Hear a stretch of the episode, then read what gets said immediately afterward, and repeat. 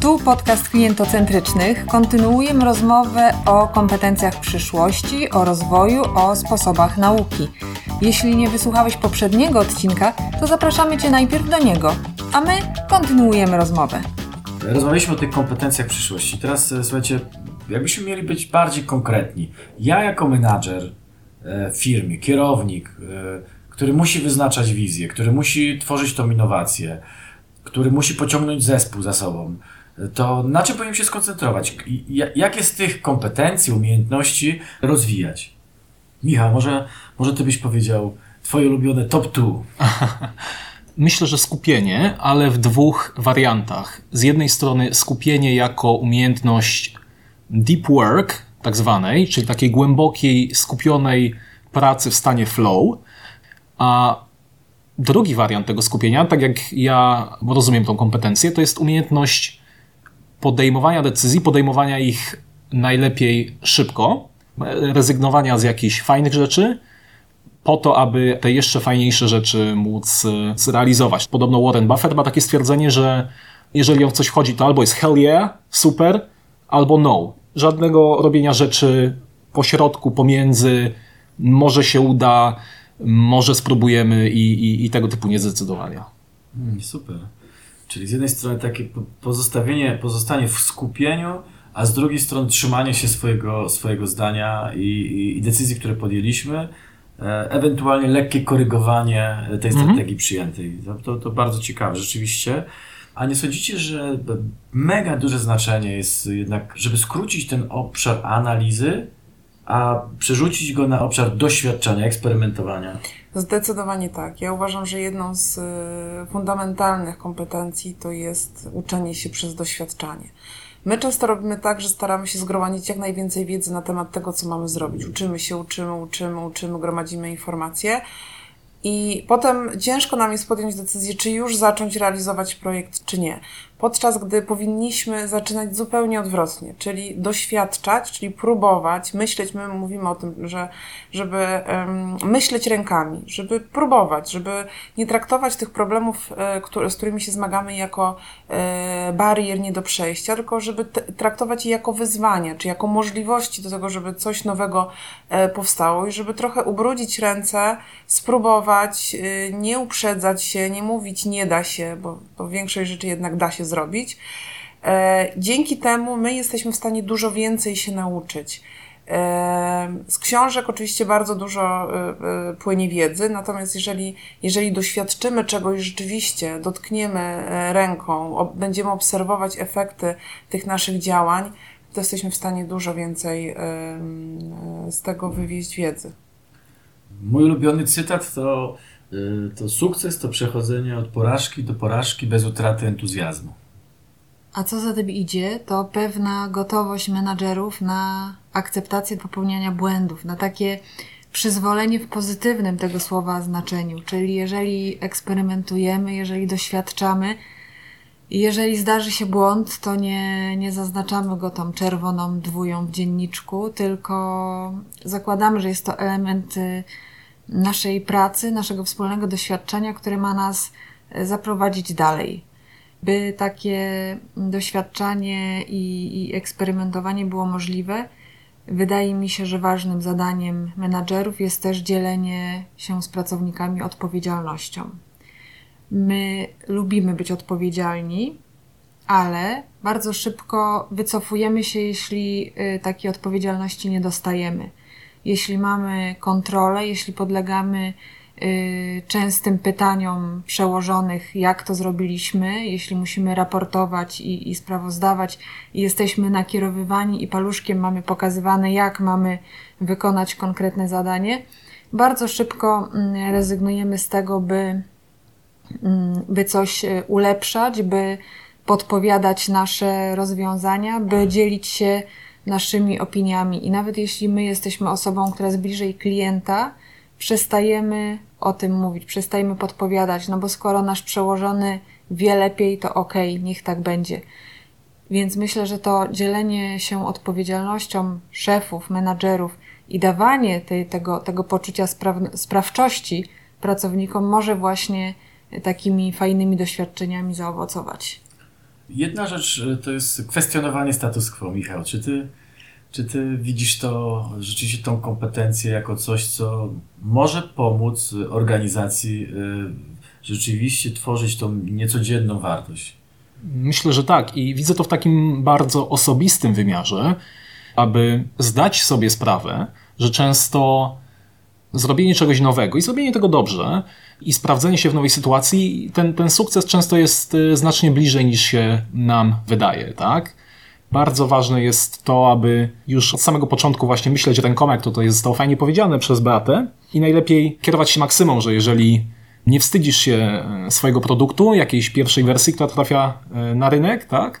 To znaczy, że wypuściłeś go za późno, tak? I tak samo, jeżeli robisz coś i już się tego nie wstydzisz, tak? E, jakiejś nowej kompetencji czy umiejętności, znaczy, że ją wykorzystałeś za późno i trzeba było zrobić to szybciej, żeby jeszcze lepiej być może na tej, na tej krzywej uczenia szybciej ją przebyć. Bardzo często wykorzystujemy takie podejście przy prototypowaniu rozwiązań. Mówimy grupom, które bardzo się starają, żeby te prototypy były takie wymuskane i, i perfekcyjnie przygotowane. Powtarzamy często, że jeżeli nie czujecie obciachu pokazując prototyp klientowi, to znaczy, że poświęciliście zbyt dużo czasu, pieniędzy, uwagi i zaangażowania na to, żeby je przygotować. Także ten element obciachu czasami również jest istotny. Oczywiście jest to coś, czego, e, czego musimy się nauczyć, żeby przyzwolić sobie na takie robienie rzeczy wystarczająco dobrych, nie perfekcyjnych, ale wystarczająco dobrych. I to jest też coś, co my e, często z Piotrem powtarzamy, że nasza praca jest ciągłym prototypowaniem. Próbujemy różnych rzeczy, y, podejmujemy wyzwania i próbujemy, czy w takim obszarze nasze kompetencje się sprawdzają, czy w, w, w takiej formule współpracy osiągamy swoje, swoje cele biznesowe, czy nie. Także to próbowanie, w zasadzie eksperymentowanie, wychodzenie poza tą z, z strefę komfortu to jest nasza codzienność. Każdy z naszych szkoleń to jest prototyp, każdy z naszych programów, projektów to jest prototyp. E, dzisiejszy podcast to jest prototyp. E, artykuły są prototypami, z których wyciągamy wnioski, uczymy się i to jest rzeczywiście ciekawe. To, to prototypowanie jako, jako startup, czyli yy, doświadczam po to, żeby się nauczyć i być coraz lepszym w, w tym, co dostarczamy. To też nas takiej umiejętności przyjmowania informacji zwrotnej, bo to też jest coś, czego trzeba się nauczyć. My bardzo niechętnie słuchamy krytyki na swój temat. E, natomiast to, co Bill Gates kiedyś powiedział, że super jest celebrować e, sukcesy, ale to jednak błędy e, i porażki nas najwięcej uczą. I my bardzo często na naszych szkoleniach, warsztatach, podczas procesów, które prowadzimy, trochę wymuszamy takie i organizujemy takie mm, sesje feedbacku, po to, żeby e, nasi uczestnicy mogli nam powiedzieć, co im się podobało, e, co moglibyśmy poprawić w kolejnych, w kolejnych edycjach, dlatego że my te wnioski skrzętnie, skrzętnie notujemy i potem staramy się je przeanalizować po to, żeby po prostu nie popełniać e, tych samych błędów, czy też nie, nie, nie powodować jakichś niedociągnięć podczas kolejnych edycji. No dobra, a słuchajcie, taką siłą sprawczą w organizacji zawsze jest menadżer, tak? Menadżer, lider, E, oczywiście są dążenia do tego, żeby inicjatywy wychodziły od pracownika, ale jednak zawsze ktoś, kto ciągnie tą organizację powyżej tej poprzeczki, która została postawiona, e, to są menadżerowie. E, w dobie tego wszystkiego mówiliśmy o WUKA, mówiliśmy o nowych kompetencjach, mówiliśmy o, o też naszych doświadczeniach jako menadżerów w firmach. Co Waszym zdaniem jest takim krytycznym elementem, żeby rzeczywiście zdobyć to zaufanie i pociągnąć za sobą zespół? Po pierwsze, uważam, że bardzo ważną kompetencją lidera jest umiejętność delegowania obowiązków i przekazywania odpowiedzialności za realizowane e, projekty na osoby, które rzeczywiście te projekty realizują. Rozmowa, umiejętność rozmowy pracownika z szefem i szefa z pracownikami. Myślę, że autentyczność nie ma nic gorszego, kiedy lider zakłada jedną maskę jako lider, drugą jako osoba mm, prywatna, trzecią jeszcze w innej sytuacji i to jest coś, co natychmiast e, burzy zaufanie. A jeżeli jest się po prostu autentycznym i w porządku wobec innych we wszystkich sytuacjach, to zaufanie wtedy buduje.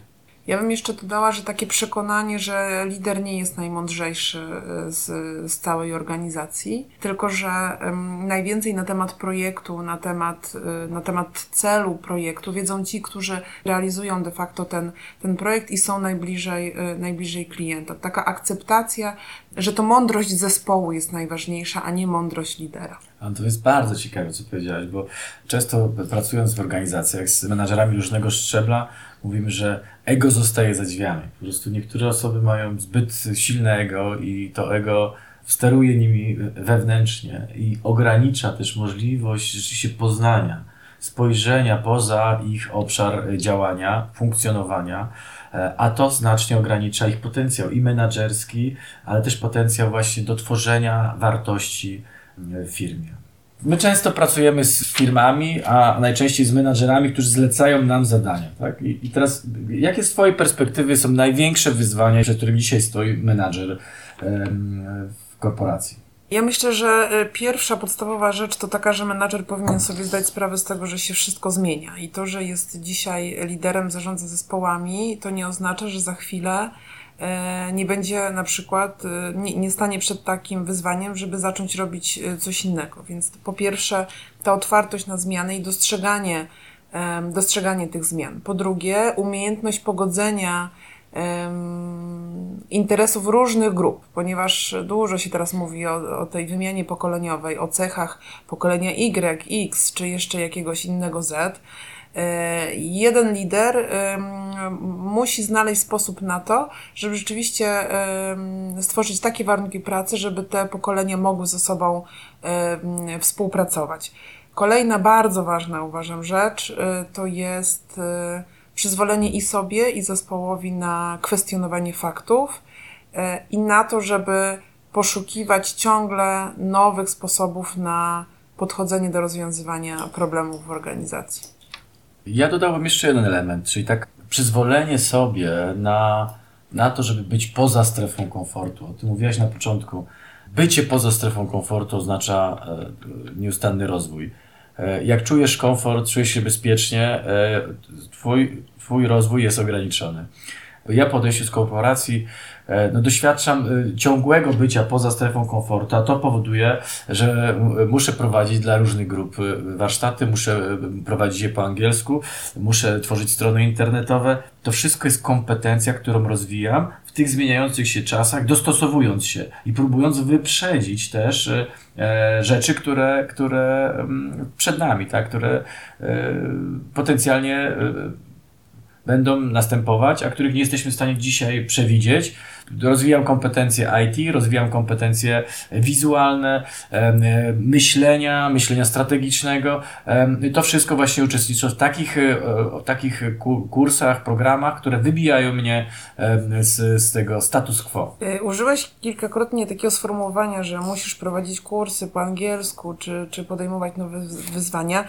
Jak w takim razie, jak zarządzać swoją karierą w taki sposób, żeby nie mając zewnętrznej kontroli, wymuszać na sobie właśnie takie działania, bo ja rozumiem, że to są, zresztą współpracujemy i też to obserwuję, że to są działania, które podejmujemy, nikt nas do tego nie motywuje, nikt nas do tego nie zmusza, a jednak cały czas e, wyznaczamy sobie nowe cele. Jak to osiągnąć?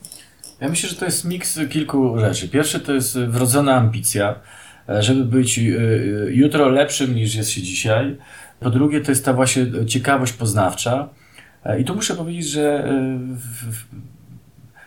bardzo istotne jest to, żeby być bardzo otwartym, bardzo elastycznym, ale też, e, żeby chcieć rzeczywiście codziennie doświadczać czegoś nowego i uczyć się czegoś nowego.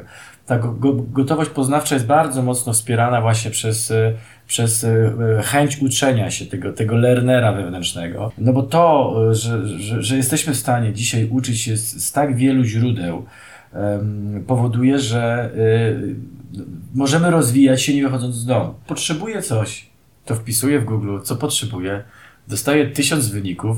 Wyzwanie jest tylko w tym, żeby określić, co jest wartościowe, ale godzina, dwie godziny i, i y, mogę mieć podstawową wiedzę na temat tego, jak coś robić.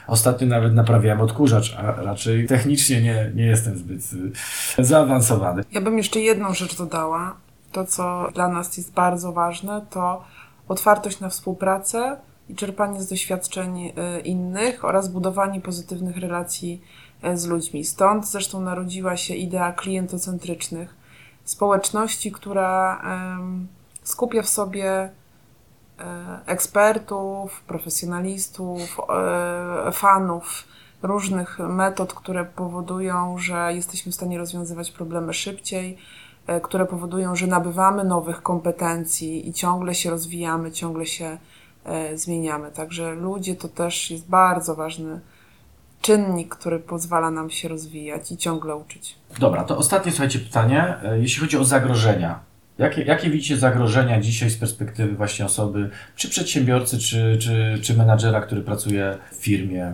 E, ja bym powiedziała jeszcze, że często menadżerowie podejmując decyzję o konieczności zmian w organizacji, uważają, że to organizacja powinna się zmienić, czyli wszystkie osoby, które są odpowiedzialne za realizację projektów w organizacji, e, powinny e, dokonać pewnej transformacji, natomiast ci liderzy często nie dopuszczają takiej konieczności zmiany siebie samego. Czyli uważają, że to organizacja powinna się zmienić, natomiast lider, ten, który jest na samym szczycie, nie musi tego robić uważam, że to właśnie od lidera z tego kierunku powinna iść taka, iść taki komunikat, że my wszyscy tworzymy organizację, jesteśmy jednym zespołem i wszyscy powinniśmy e, się zmienić. E, tym bardziej, że jeżeli, tym bardziej, że jeżeli to lider ma największą świadomość potrzeby zmian, to on też może służyć jako przykład e, innym osobom za, zaangażowanym w organizacji. Dokładnie mm, tak jest, że mm, postrzegamy lidera jako, jako przykład i yy, nawet chcąc, nie chcąc, y, wiele, wiele od lidera czerpiemy i od niego się uczymy. Także jeśli jego postawa będzie, będzie otwarta na zmiany, na, na zmianę tego status quo, o którym tu dużo mówimy i które nas może w ślepą uliczkę zaprowadzić, to, to myślę, że cała organizacja jest gotowa na, na, na płynną i taką mm, efektywną zmianę. Jakie, Michał, zagrożenia Ty widzisz? Myślę, że takim głównym wyzwaniem, jakkolwiek może to górnolotnie zabrzmieć, jest to, żeby pozostać e, dobrym człowiekiem po prostu. I już jak, jak każdy to, to, to musi sobie zdefiniować we własnym odczuciu. To jest ważne po pierwsze, aby być takim liderem, który, który faktycznie nie dopuści do tego, aby była, był taki rozdźwięk, jaki często się widzi w organizacjach, że ona ma na sztandarach e, hasła dbałości o klienta, dbałości o pracowników, a później się okazuje, tak, kiedy się czyta fora o tym, jak faktycznie wygląda gdzieś praca, że, że to wcale tak pięknie nie wygląda. A druga kwestia jest taka, że często produkty, jakie teraz tworzą firmy, szczególnie te firmy innowacyjne, również mają potencjał mm, zarówno tworzenia i, i dostarczania bardzo fajnej wartości, jak i z drugiej strony też potencjał bardzo niszczący. I później okazuje się na przykład, że z Facebooka w jakiś nie do końca wiadomy sposób dane wydostawały się na zewnątrz, tak? Czy chociażby później twórcy gier mobilnych, tak? Wykorzystują różne techniki, zresztą nie tylko gier mobilnych, ale i komputerowych wykorzystują różne techniki, które prawodawcy później zestrzeliwują jako de facto hazard który jest w taki nieuregulowany sposób kierowany do dzieci. To są takie najbardziej jaskrawe przykłady, ale myślę, że każdy w swojej działalności gdzieś e, może się z takimi podobnymi wezwaniami zetknąć. No dobrze, to Michał, jeszcze Ciebie chciałem zapytać o tą książkę czy inspirację taką, którą dałbyś e, słuchaczom, żeby zabrali ze sobą. Mhm. Polecam e, wszystkim portal internetowy 80000hours.org 80 tysięcy godzin, czyli tyle, ile mniej więcej w ciągu życia poświęcamy na karierę zawodową. I jest to portal z mm, różnymi poradami, kursami dotyczącymi tego, jak planować swoją karierę, ale w dużej mierze też, też swoje życie, chociażby z tego punktu widzenia, że aż 80 tysięcy godzin w ciągu tego życia poświęcamy na karierę zawodową średnio. To, co odróżnia tą stronę od wielu innych, jest to, że autorzy strony starają się podejść do tematu w sposób maksymalnie naukowy, w sposób e, maksymalnie uporządkowany, a, a nie tylko na zasadzie pewnych odruchów czy emocji, co się niestety często zdarza. A dzisiaj udział brali Piotr Grocholiński, Beata Michalska-Dominiak i Anna Blepąska, Michał Kubiak. Dziękujemy i zapraszamy na następny podcast już niebawem.